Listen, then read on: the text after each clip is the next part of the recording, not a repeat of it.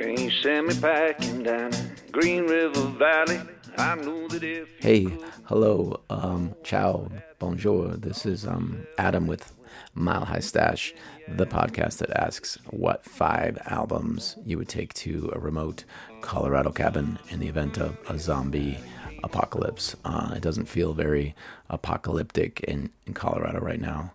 Um, it's a beautiful summer day, and I'm looking out at Longs Peak.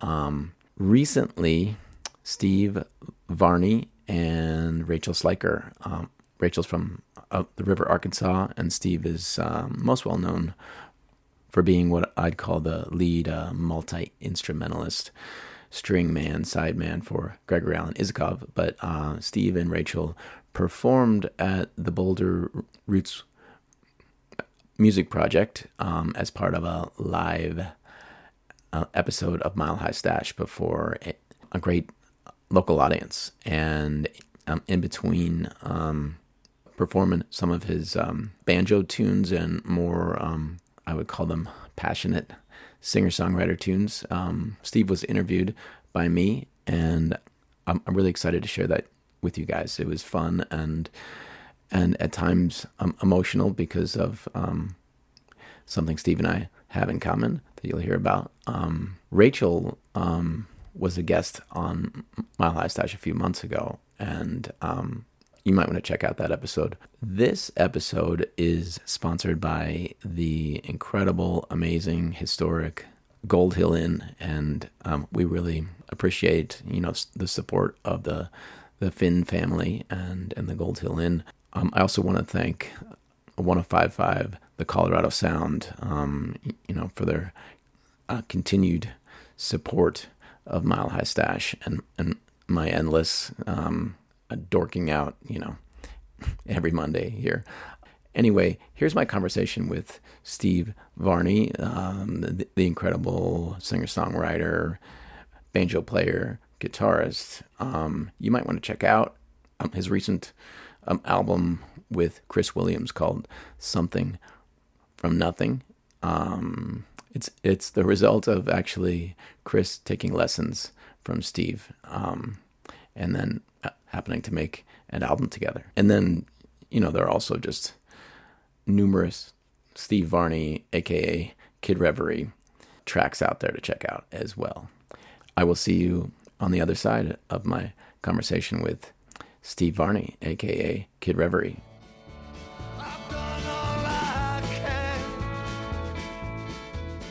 Located in Heavenly Gold Hill, Colorado, the Gold Hill Inn was built in 1924 and has been owned and operated by the Finn family for the last 60 years. The inn is known for its fabulous three or six course meals and unforgettable concerts by local artists, from Gasoline Lollipops to Gregory Alan Isakov.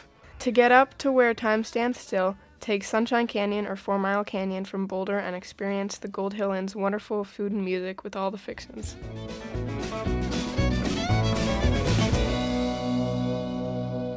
Um, before I say anything else, I want to thank the Roots Music Project because this place is fantastic.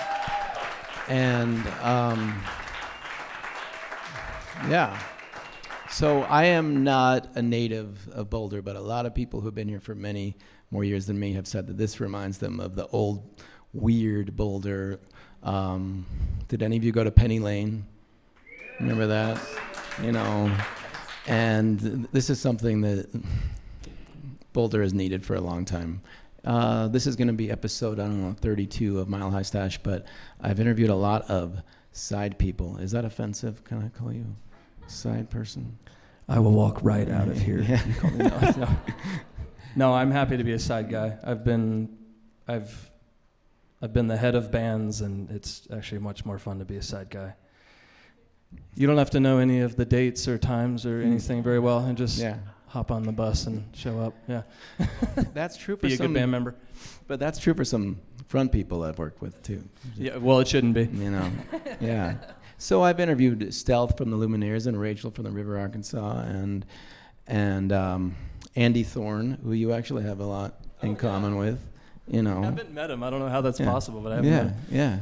So is there a side person club where you you know take a blood oath or anything like that? You know. Not yet. No. Not yet. But I have a lot of great images going through my head now of what we would do. Just And- like listen to great records and talk about what's going on in the background. Yeah. Yeah. Yeah. Yeah. Well, Stelth was actually saying that the most fun he's ever had on tour in his entire life was when you guys went out, Lumineers and Greg and, and Daniel, and all these people who have known each other for a long time were playing, I don't know, arenas. And it became really small because you all knew each other. Yeah, I can easily picture having gone out with them how it how how it could be different. You just entire days just get lost there in those concrete beasts and it would be uh yeah, it's really easy to just uh not converse with everybody cuz you know, they're also working and it feels like you're out on working but but yeah, me and him would go play disc golf and Mhm. talk about being a dad and Yeah. uh, yeah, just uh, yeah, I love that guy. He's an absolute nut. Yeah. And that's another thing that I I assume you're bonding over is Jeb is now a dad and you're Yeah. you're all parents. Yeah, Yeah. yeah, we are. And Steve also has what a one year old. What's that? You also have a one year old now. Five months. Five month old. Yeah, Yeah. yeah. Yeah. I got another little girl. Yeah. Just- I'm just out there throwing X's. yeah. Yeah. And these these things I know from experience they affect your life as a musician and you literally had to come home from tour because of a sick baby. Yeah, it's the only time I've had to leave tour. Yeah. Um, Ren is her name, and um, yeah, it was just really early for her to get one of those like respiratory things that was going on, and we had to go in there and be in the hospital until we could clear her nose out. Uh, Mm. Yeah, which took a few days. Um, yeah, that wasn't cool. Um, it's like the first night of tour too, so it was just really back and forth trying to trying to listen to my partner on the phone telling me I need to come home, and it's like, but I just got out here with all my friends. How how Yeah. how's that possible? Yeah. And yeah, just yeah, that's the only time in like a decade I've missed any any Gregory Alan Isakov shows. Yeah. Um, it was weird. Have Yeah. you um do you have a way of explaining the you know the difference between playing as a sideman at Red Rocks or the Gorge or Paradiso in Amsterdam and sitting here alone in front of all of these people? This is more terrifying somehow. Mm-hmm. I don't know. Um, it's of course way different being up there with all your friends, and it's of course way different not being the one who has to remember lyrics. Um, I've been harmonizing with lyrics of Greg's that I, I, I don't know the actual words to Right. them. I've just harmonized the vowels with them for years and Mhm. years. So it's like it doesn't. It doesn't. Um, there's a lot of just lower pressure, but um, I miss I miss this. I do. It's it's why I why I said yes when you asked me. Mhm. It's like uh, oh I get to play some songs too, and um, yeah, I had a band there for a while, and I just couldn't. I couldn't give them enough to do when I was home because when I got home, I just I just wanted to be with my family and enjoy being off the road. And yeah, it's hard to hard to come home and then be like, all right, let's play a bunch of local shows. And um, yeah, so I let them go a few years ago, and uh, you know I kept the name because I think it's fun having a moniker that you release music under. But um, yeah, I've enjoyed just letting it be whatever the heck I want it to be. Like I'm going to do a banjo record now, and to and to handle any confusion, I'm just calling it the banjo record. Yeah. So if you're confused, it's that's your own fault at that point. Um, you're listening to the banjo record. Uh, yeah, I just I just I just want to have fun putting music out on my own when I want to and get all my live music kicks out Yeah. with the Isakov crew. Mm. Yeah. You can hear Steve's music anywhere. Spotify Tidal. I'm, I'm a, a Nazi with I don't want to be on Spotify, so I'm on Tidal. But how many? We'll talk more about that later. I want to Yeah. know Yeah. why. Yeah. well, one of them pays a third of a cent, and one of them pays one cent. So that's the main. That's the main thing. Hey. You know. Yeah. All right. Well, that's going to be really boring for everybody else, so Yeah. we'll talk about that later. Yeah. Yeah. Um, how many albums do you have under the Kid Reverie moniker? Um, I released an angry rock record in 2018 uh, with them. Um, I love that record. I just I I I know what I was going through at the time, and um, I actually love listening back to those songs because we were so amped to just go in there and record live. So if you go and listen to that record, it's like that was just all four of us in a room together playing the songs. Mm. And I had never recorded a record like that. So we went in and did that. And so, like, two, three days later, we had a complete record. Um, it's better than it taken years, for sure.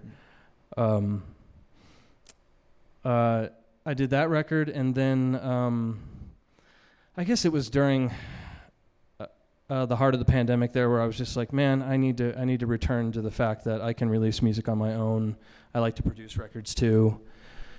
I like mixing. I like all that. So I did a handful of songs, just like one-offs, um, that I released. Um, I you know I did a I did a love song that I was really proud of. I did a song about about guns that I was really proud of. Um, around the um, around the uh, Boulder shootings that happened around that time.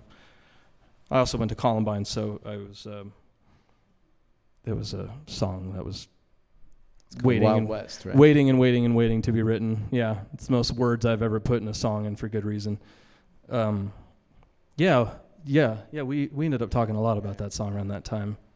Adam Adam was uh, kind enough to write an article at that time in the Westword about it, and um, yeah, just feeling that empowerment that comes from um, just just putting music out, not with this like you got to put out singles for five months and then the whole album can come out because of how Spotify works, and I was just like ignoring all of that and just just immediately putting out songs into the world and it certainly shows when you look at the metrics that that's how I did those songs. But, but, um, but I'm proud of them, and uh, I'll continue to do that when when I want to. Yeah. Yeah. Well, w- one of the things I have to ask you because of of an album that you were a part of in the last year is if you take a lesson from Steve Varney, are you going to make an album? You can make an album together. What? I'm sorry, I missed that. Yeah, you had somebody take lessons from you. Oh, who you ended up making an album with.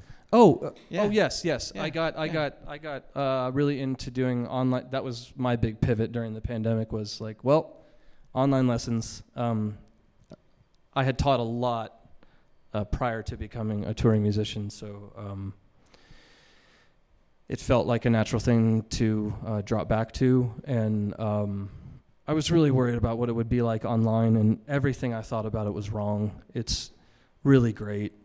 And if I didn't have those one-on-one interactions with people, I, I don't know how I would have come out the other end. I would it would have been way different.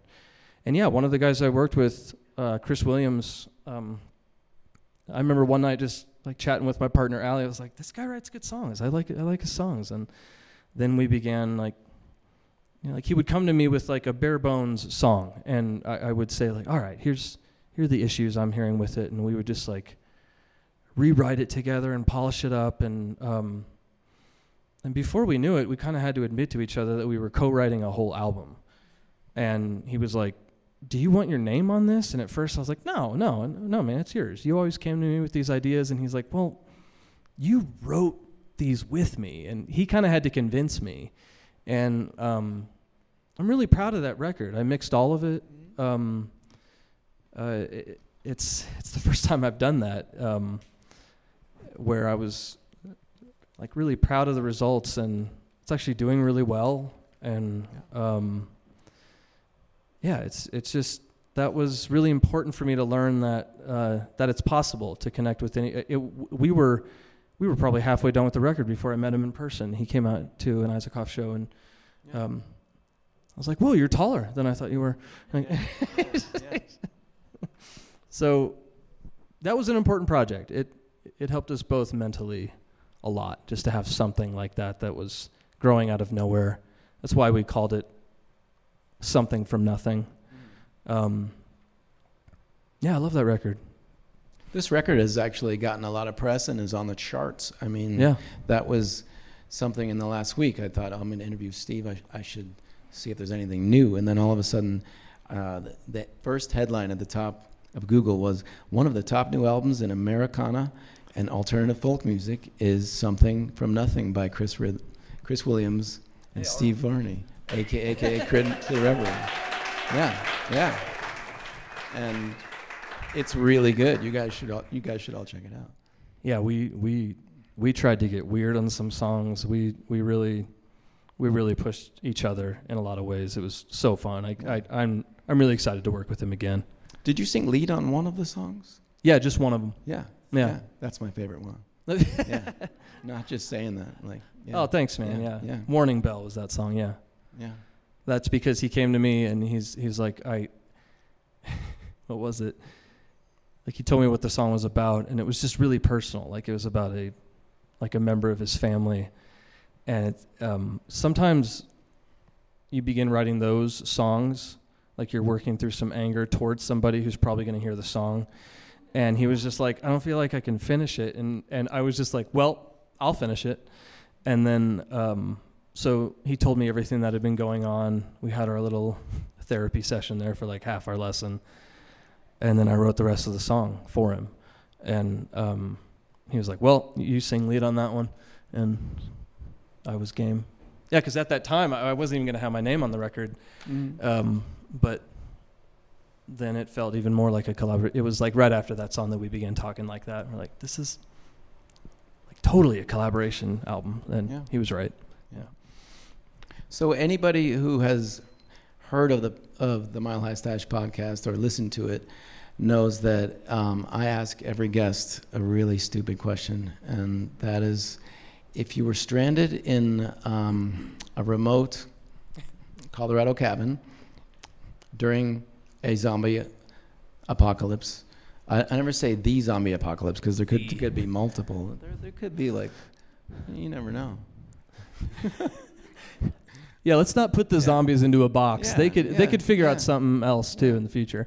And you Yeah. were, uh, you know, picture yourself in like Ward or something, and you're alone, and all you have is um, food and water and a crank-powered Victrola. What five vinyl albums would you bring with you? And I asked Ada, his, your eldest, Uh huh. um, earlier, what five albums do you think your dad would bring? Was, was, was she accurate on any of those? Uh, yeah, a little bit. Yeah, yeah. She she hears what I like to pull up in the car. Uh, um, all right, so record one. Number one. All right. Um, it's hard. Okay. All right. I think I'm going to pull out the one first that I think has some uh, tunes in it that would be really empowering for fighting the zombies. Um, but it also meant a lot to me. It's In Rainbows by Radiohead. Um, In Rainbows was the first Radiohead, um, Radiohead record that I ever heard, uh, which is uh, blasphemy to a lot of Radiohead fans. But uh, but it was. I was in I was in a music business class, and our teacher was telling us that there was this weird band out there called Radiohead. Um, or that's what I was hearing as he talked about Radiohead. Uh, uh, that that had put out a record where you can pay what you want, and they were kind of the first ones to do that. And um, I was an absolute turd and went and paid one dollar. Uh, I think I, I think I tested lower and like one one dollar was the lowest that you could do, and because I was just kind of testing it, I was like, really, they're doing this, um, and then I feel like my world changed. Like I feel like it shifted. Um, it was there was so much great intensity on it and so much. Um, they just, I mean, I would go back then, of course, and listen to the rest of their albums and realize that they were they were doing things 15 years before other people, like other people that I really respected, like. Um, and I just heard what they were doing on like Pablo Honey, like back in the '90s, and they were just so ahead in a lot of ways. And so I vowed that I would just continue listening to what what those people were doing, and I have. And um,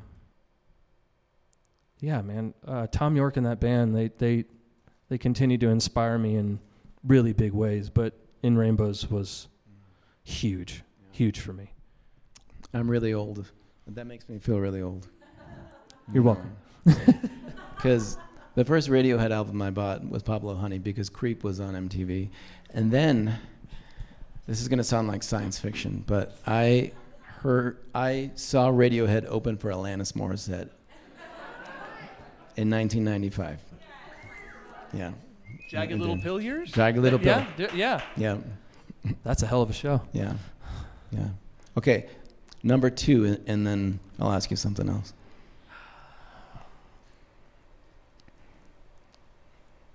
All right. I mean, it was it was really that that was that was one where I could picture like battling the zombies to like, you know, like Reckoner and um, uh, Jigsaw falling into place. You know, I could I could really kill some zombies to that one. Uh, but uh, the other records, I mean, it was it was hard to just not think of records that were really influential. I'm going to go way back to Live at Luther College with Dave Matthews and Tim Reynolds. Um, that got me playing the guitar. Period. Like it was. Um, I think I had been listening to a lot of rap. Uh, Chronic 2001 came out, and all of us white suburban kids had to find something to connect with that felt angry. Eminem was coming out too at that time, and it just um, so I dove into that a lot. But then I heard this record live at Luther College, um, and I was just I don't know I I hadn't heard guitar playing like that before, and before I knew it, I was sitting there in my parents' basement, you know, pausing a DVD to try and figure out a chord he was playing, and just just really trying to figure out the guitar and trying to learn his riffs, and um, yeah, it got me it got me playing. Yeah. Yeah. So every episode of Mile High Stash has a sponsor of some kind, and this is a really special one. It's the Gold Hill Inn. Yay! Um, some of the greatest nights of my life, maybe like multiple nights in the top ten, are nights that I played at the Gold Hill Inn, and and maybe this past Monday. How many of you were at the Gold Hill Inn on Monday? Yeah. Um, so there are certain artists like this guy you might have heard of called Gregory Alan Isakov, who, no matter how famous they get, they still want to play at the Gold Hill Inn. So do you Yeah. have any favorite memories of the Gold Hill Inn? I'm building them now, um, with him. Yeah, I haven't I haven't played up there in any other context, and um, I should, but um, I haven't yet. And um, yeah, I love those nights. I love that it's just assumed that if I'm in town for Christmas, I get to go up there and play because it's it's really special. Yeah, I um, I think we just worked out all the songs on banjo last time. I went I went and played with him. It was just it's so damn warm and it's Christmas time and it already feels so warm and um yeah, I love being there. I love the food. I love how they run that place. It's God, last time was nuts though. Was anybody up there that that last one? Just getting home was crazy.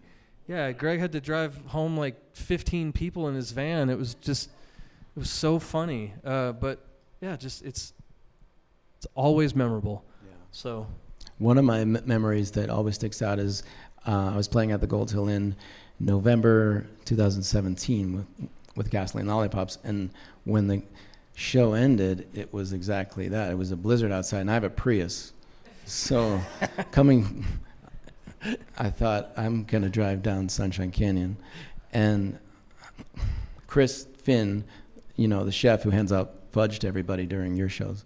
Um, when I opened the front door, he, he had a broom and he was sweeping off the, my car with a, with a broom.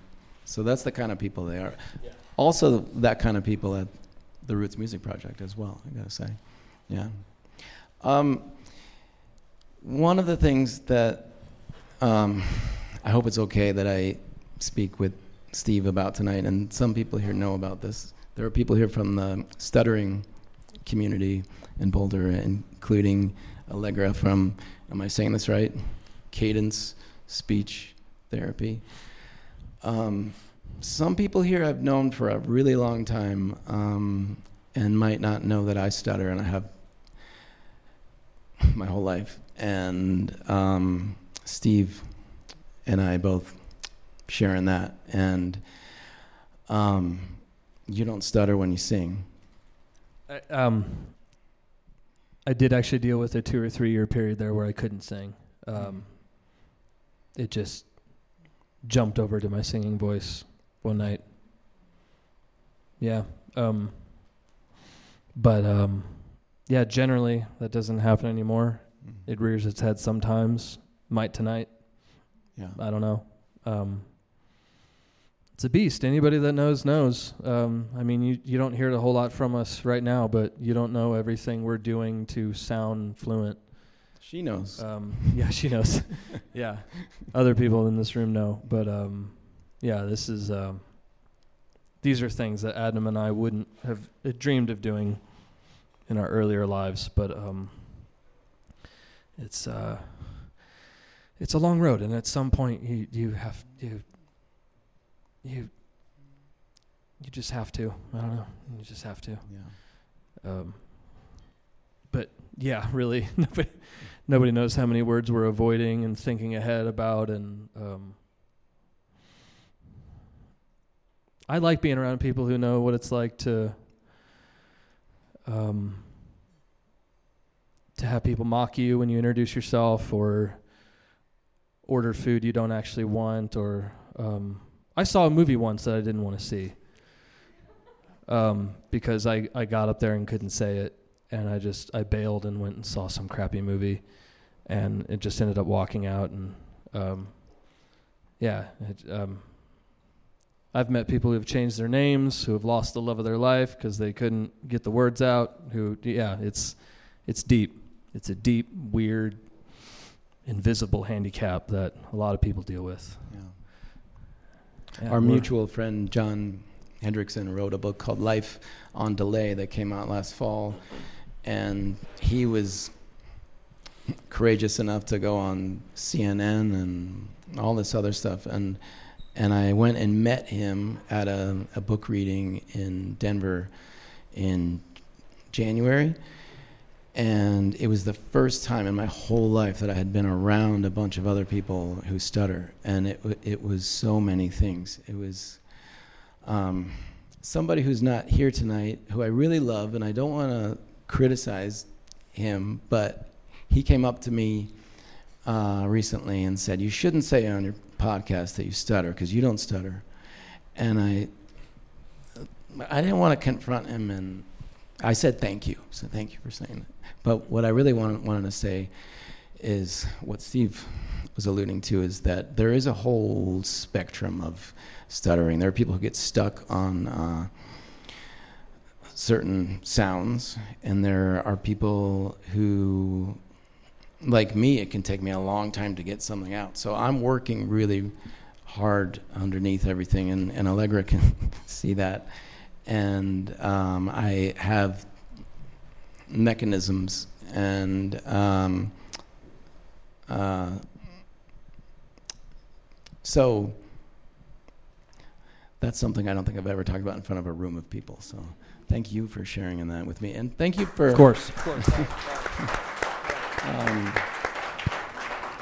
yeah. Um, and thank you for Rachel for bonding with us in anxiety tonight because she stood up here and and did her first. I think was that the first time you ever were solo in front of a crowd? Yeah, yeah, and it was amazing. Yeah. It was great. Yeah. Yeah. Yeah. Um, I also asked Ada if there's anything uh, she suggests that I ask you about, and she said as- I should ask you about the cat. It's not really your cat, but it's a cat. It's a neighborhood cat. Smokey? Smoky. Yeah. Oh. Oh gosh, what about her? I mean, she uh I I mean, I'm I was coming in as 100% a dog person until I met that cat. it's the neighbor's cat. She comes over for naps um, and brushes. I, br- I bought a brush for the neighbor's cat. Yeah. I, I, I did. And uh, I wrote a song about that cat I will, I will release eventually. It was imagining losing her to the coyotes that like to hang out around our farm.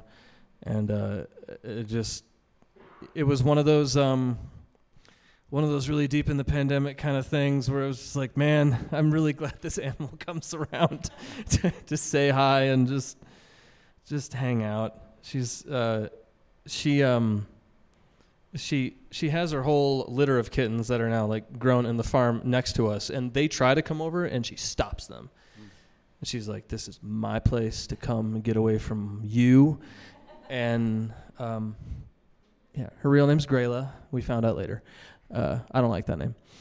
Um, but uh, yeah, she's awesome. You got to so hang out with Andy Thorn. I mean, he's got the fox and Yeah, you got the the, fox. cat. so this is perfect. Yeah. I don't. I don't think I could get international media attention Right. playing for a cat. Okay, albums number. What are we on? Three, Three? four. Uh, okay, what did I? Um, I got. I got to go. Endless numbered days. Iron and wine. Um, the songs on that record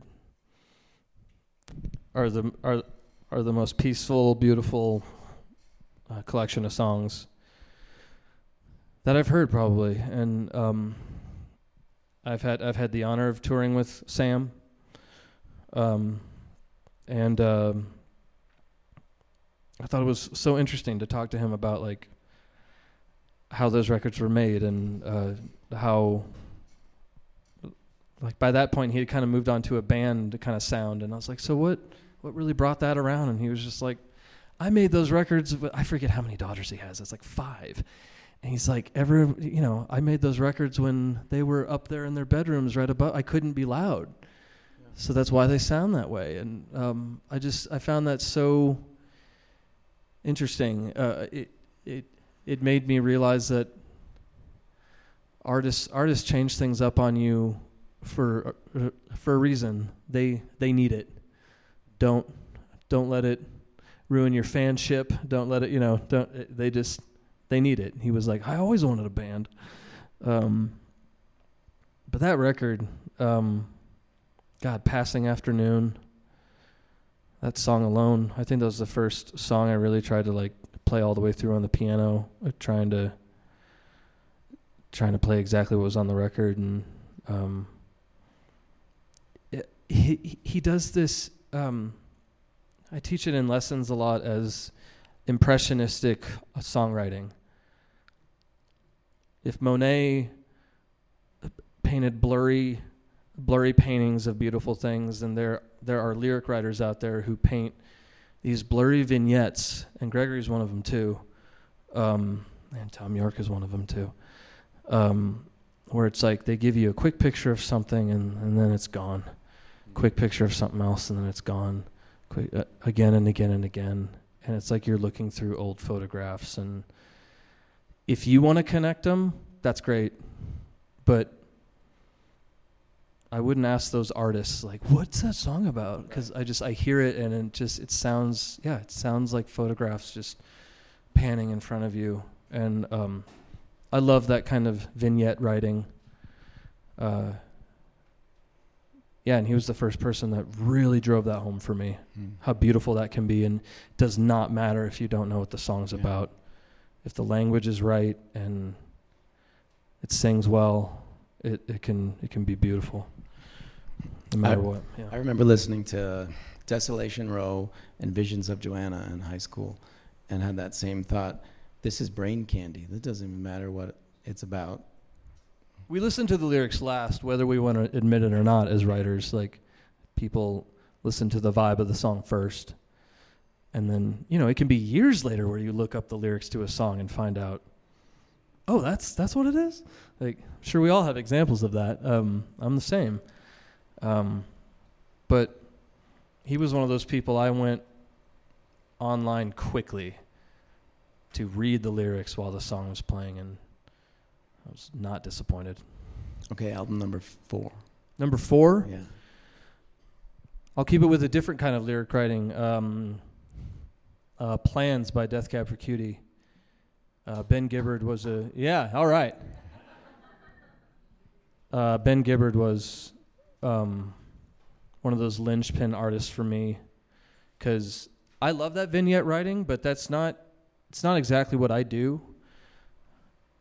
I have done it, but I I don't know. Sometimes I crave a beginning, middle, and end to a lyric, and um,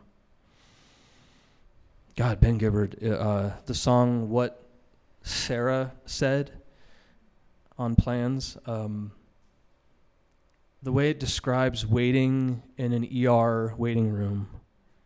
Um, I mean, they're like tattooed in my brain. Um, um, and it came to me then that every plan is a tiny prayer from Father Time. As I stared at my shoes in the ICU that reeked of piss in 409, and I rationed my breath as I said to myself that I've already taken too much today, and each descending peak on the LCD took me a little further away from you. Um, the internal external trade off in those lyrics and describing it perfectly what it's like, how nobody's watching the TV. It does smell like piss in 409. It um, it does. It like it. Um, I just thought it was one of those perfect songs, and not one word was overly elaborate. He wasn't trying to find some long, you know, multi syllable words to impress people. It was all plain language put perfectly. And um, yeah, he became one of those writers. And, and I got to say, because he just talked about the whole stuttering angle of this, um, one of my most profound experiences with that was actually meeting him at Boxcar Coffee down, down here in Boulder. I looked across the table and just there he was, and I just I couldn't I couldn't believe it. And um, we stutterers know that moment where you're just like, I want to go and say hi, but I knew I was gonna have a hard time saying my name, and um, but I did it anyway. And I mean, it was one of those like six or seven times trying to say my name. And the first thing he did was pull out the chair next to him for me to sit down. And um, I think I realized the the power that I actually had that I was unaware of, how how impactful it is when people don't just have a knee jerk reaction and laugh or whatever. Um, I don't blame those people, by the way. It's weird to hear somebody have a hard time introducing themselves, but um, you could tell that he had met a lot of people and he didn't react other than just pulling out a chair and he said, Have a seat. I met his whole family. We talked for a while. I would not have had that chat with him without that vulnerability at the beginning. Yeah. Wouldn't. He would have said, Oh, thanks, man. Yeah, he would have done the, yeah, oh, thanks. Yeah, glad you like the music. But I got to sit there and really tell him what it had meant to me and that I myself had become a professional musician, and um, it was really cool. I'll always appreciate that moment about him. Yeah. We were talking, you know, earlier. I tried not to talk to Steve at all before this, so we had material left. But um, before I sit down with um, somebody for recording an episode of this, I say two things.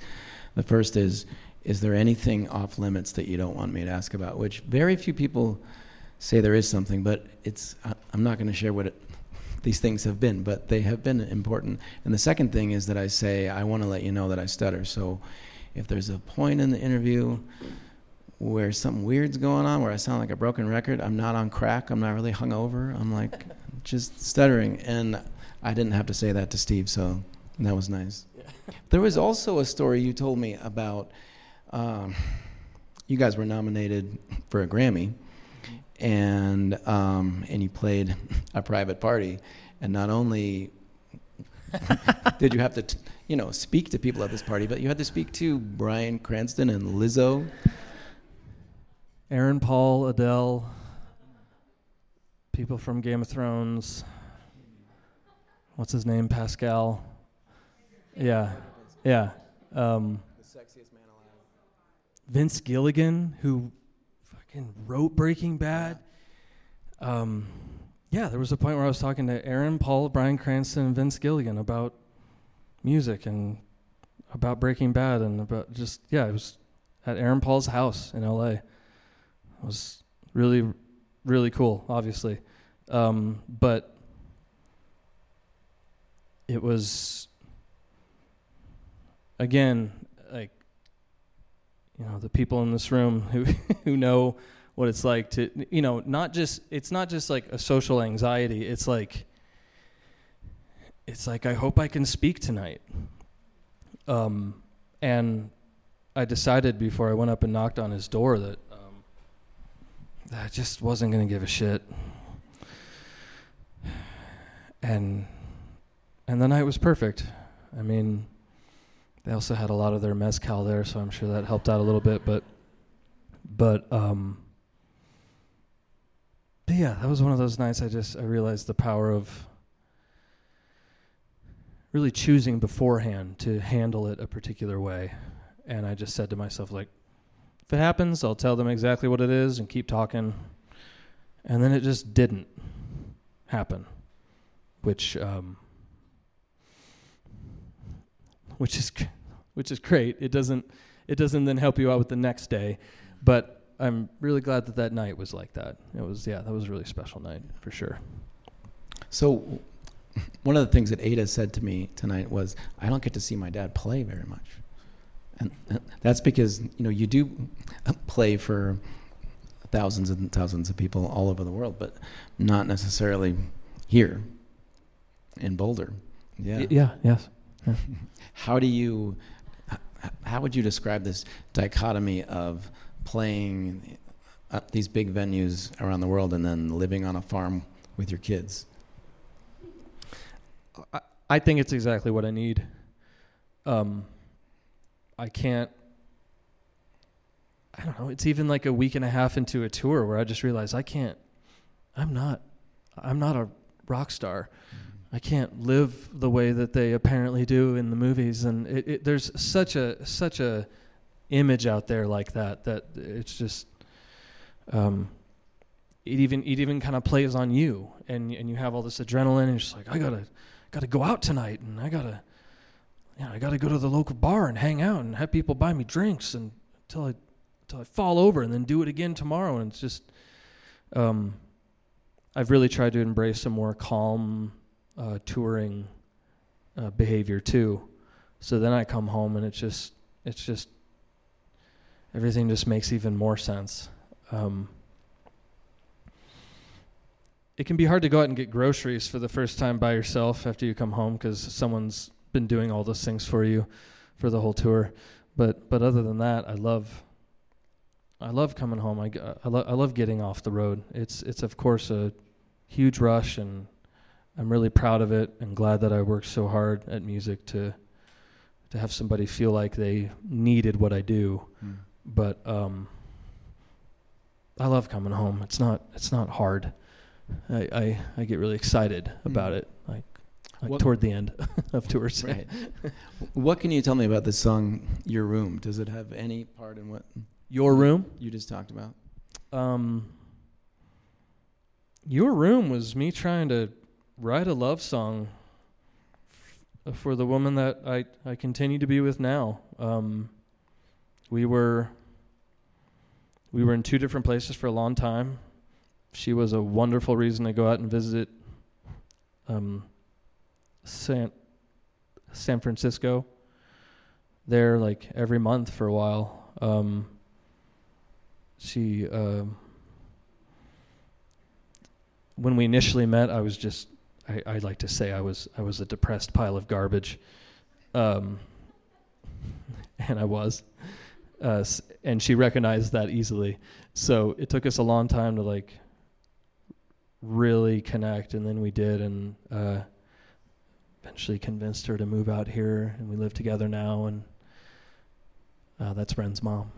Uh, and um, yeah, I was, I, I don't actually, I don't know. It's, it's arguable that every song is a love song if you think about it hard enough. But um, I felt like I hadn't truly written a love song for a long time, and yeah, that was that was one of them. I like that song. I like it too. What are you getting at? Well, it was a song. Uh, you know, my interpretation of it was that it's a song about loving someone so much, but you have this this job that takes you away from that. Yeah. Yeah. And I called it your room because it has a line It's like I I I want to be in a frame on that wall in your room. It was just looking around that person's room, which is such an intimate space to be in of anybody else's, and um, yeah, having that feeling again for the first time in a long time of like, I, I want to, I want to be in this person's pictures, real bad. Um, you could just frame a picture and put it there when she's not there. She's really smart. She would have found out. okay, album n- number five, the fifth and final zombie apocalypse album. Metals by Feist. Anyone? Yeah. I don't even know what it is about that record, but it maybe has more spins for me than anything else. Um, I heard an interview of hers years after it came out, uh, where oh she's on some offshoot of Interscope. I think it's called Cherrytree Records, whatever. Um, and uh,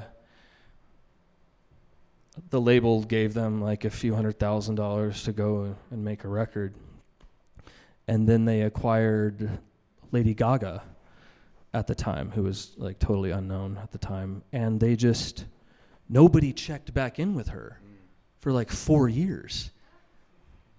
So she got to make exactly the record she wanted to. She was. She even said like, um, I forget who did the interview. It's really great. I love how she talks about writing. I really hope I get to work with her in the future sometime. Um, but uh, she she was like, I would reach out to them and say like, Hey, label, how how you how you doing? And like they would be like, we're good, you good? All right. And they wouldn't ask for anything. So she's like, we just keep, we just kept making the record we wanted to. And it also introduced me to the piano playing of Chilly Gonzales. Um, if you don't know him, look up his solo piano records and just enjoy the hell out of that in the background of your day. Um, uh, Chilly Gonzales again. Uh, um, I, I don't he's like a Canadian. I don't know what's up with the name, uh, but um, he's he's incredible, and he's all over that record. He's a big part of how it sounded, but also it had such a big influence on how I began to approach the guitar mm. at that time, how she plays. Um, love her stuff. I think they recorded that in a barn, like at a Big Sur, and it has yeah, it's yeah. got that vibe to it. a lot of great videos out there. Mm one of my one of my favorite parts of the record, they actually they brought in all their moms to do all these background vocals, mm. and it was so cool to love that part of the record and then learn that later that that's how it happened that they you know again they had the time mm. to just be like yeah let's, let's, get all our moms in here to be on the record and it's um it's really cool it's a yeah it's wonderful record if you haven't heard it metals by feist it's really great. I think I forgot to mention that Rachel, Rachel and Steve are neighbors. They live across the street. Yeah. yeah. Um, thank you so much for doing this, and um, I hope that you play out more as Kid Reverie, Steve Varney. I, I will. I will. Thank you. Thank you. Yeah. um, I had all these notes. It was my idiot sheet, and it right now I dropped it. So it reminds me of like when my kid was born, I had this whole list of things I was going to say that would like help. and then after the birth and I was holding her, I realized I didn't even know where it was. So this was very similar Good. to that. Um, I would love it if you played your room and then play as long as you want. You All right. And thank you so much, buddy. You're very welcome. yeah. Very welcome, Adam. Thank you for coming. It's really you. fun. Let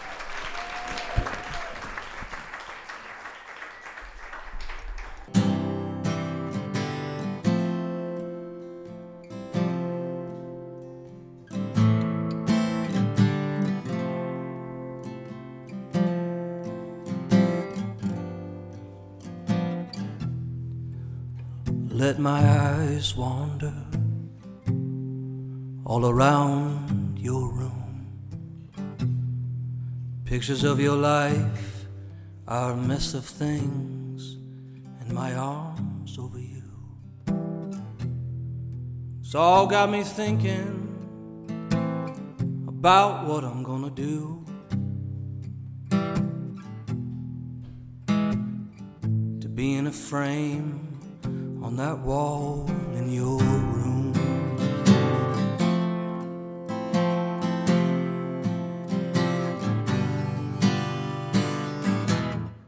There's a way you move that I won't ever forget. There's a way you smile that reminds me there's nothing worth regret. Now I lie here thinking about what I'm gonna do. Oh, be in a frame on that wall in your room. Oh, yeah. Did you feel it?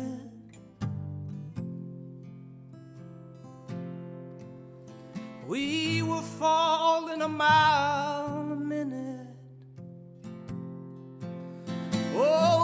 feel it? We were falling a mile a minute.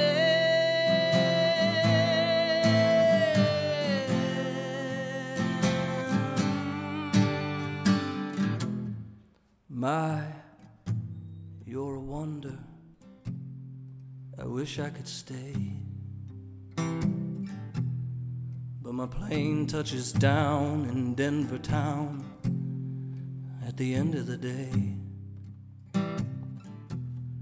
But I'll fly home thinking about what I'm gonna do.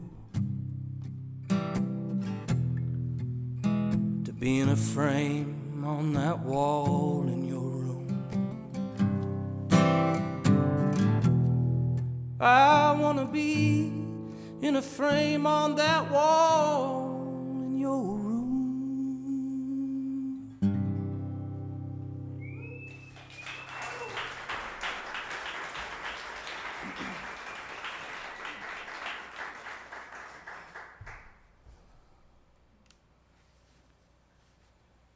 Oh, let's do a less rowdy clawhammer song, huh? Let's do a. Uh, this is one that um, I've now lost both my grandparents on my mom's side. They they they lived out in very rural Tennessee, rural, um, rural Tennessee, uh, and uh, like like they were never on a plane, kind of kind of folks. Um, my mom's the only member of that family who has left that little mountain there in Dayton, Tennessee.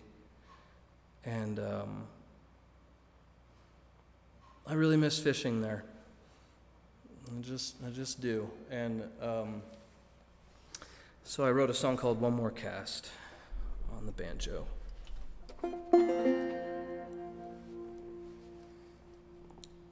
There won't be any words to it, so don't be waiting for them.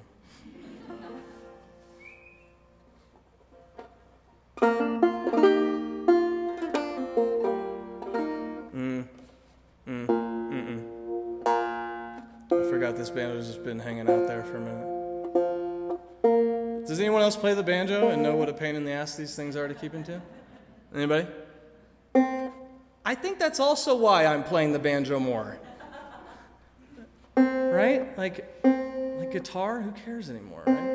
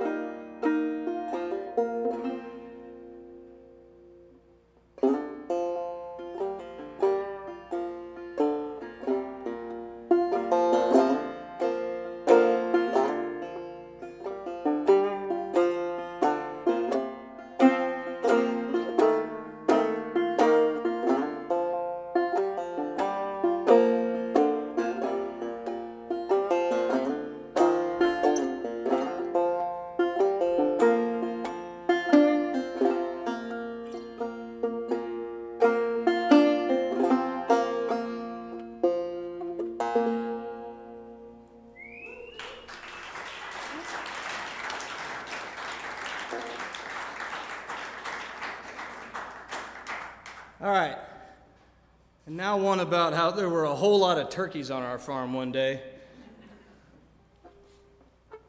It's called 30 turkeys because that is how many turkeys we counted that day. They're, they're so funny. I mean, anybody that lives up here, you see them, right? Like, they're just, or maybe you don't. Maybe we're lucky. I don't know.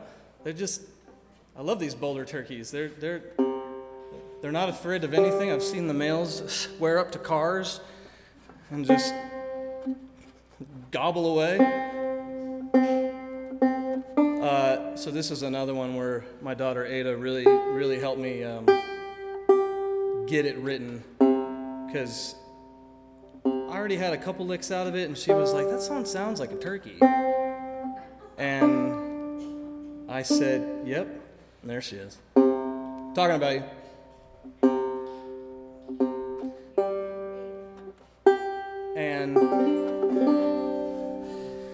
So I don't know what it is. You get you get like one little note like that, and I was like, well, I'm gonna make the rest of it sound even more like a turkey then. Um, oh,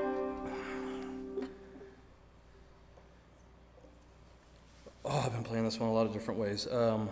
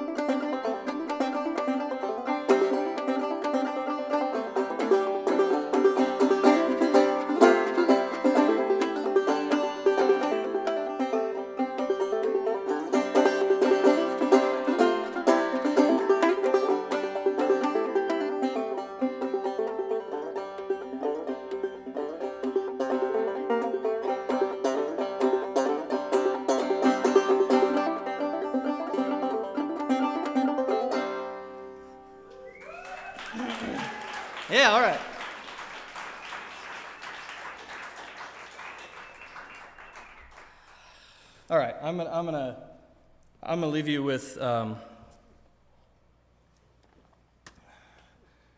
uh, with what could arguably be the first Kid Reverie song um, ever, because um, at some point I was moving up to Boulder after some pretty real turmoil in my life. I was in my new room with my first batch of stuff just laying in the corners, and um, I liked how the room sounded, and I had a banjo there, and I don't know, sometimes you write the song that you yourself need really, really badly. And um, yeah, this helped me. Um, it's, called, it's called Human. And, um, oh, am I to try and get some vibes out in the OP1? I think I am.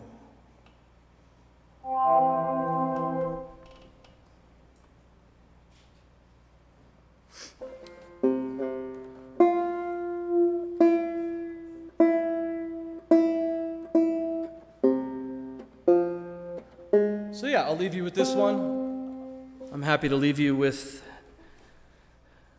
the meaning behind this song as well. Um, we keep forgetting we're just human trying to use our time, is what the chorus is. And um, I think so many things can be made way more simple and easy if you remember that. Um, at least it's helped me a whole lot.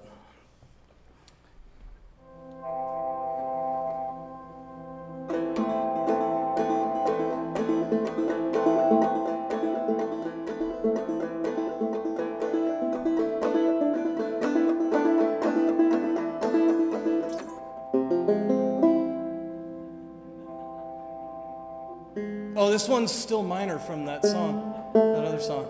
I never introduced that one earlier, by the way. That one was called Smoke. That was a while ago, but I'm telling you the name now. There we go. I was like, man, this doesn't sound good.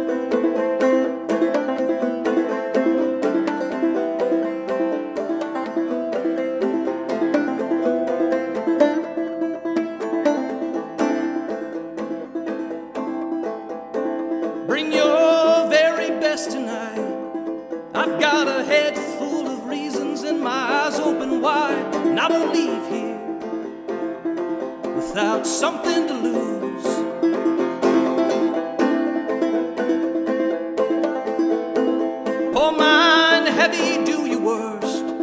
I've got no reason to be sober and one hell of a thirst. And I won't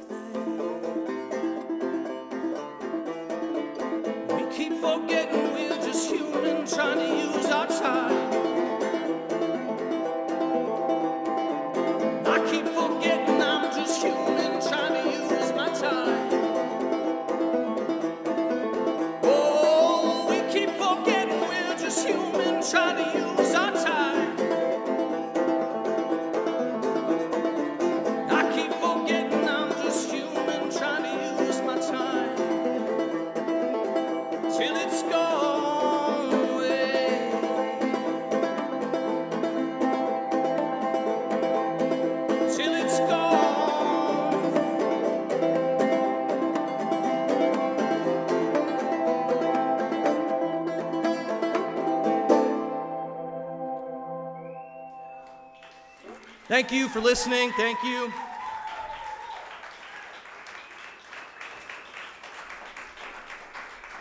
Thank you, thank you, thank you.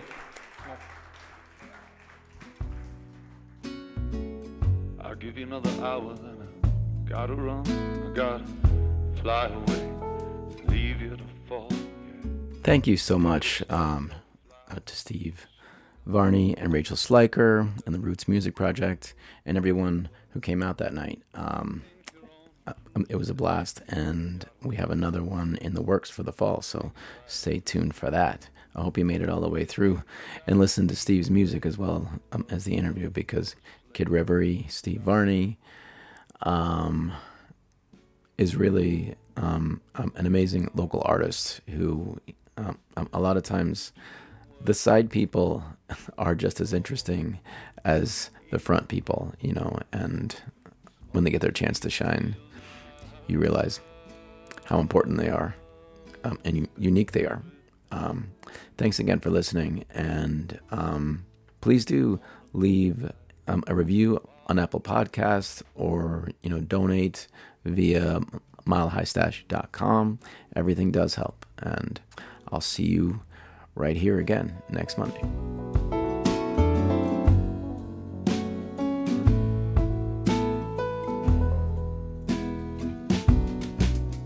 So you wanna rise above duality, you wanna transcend.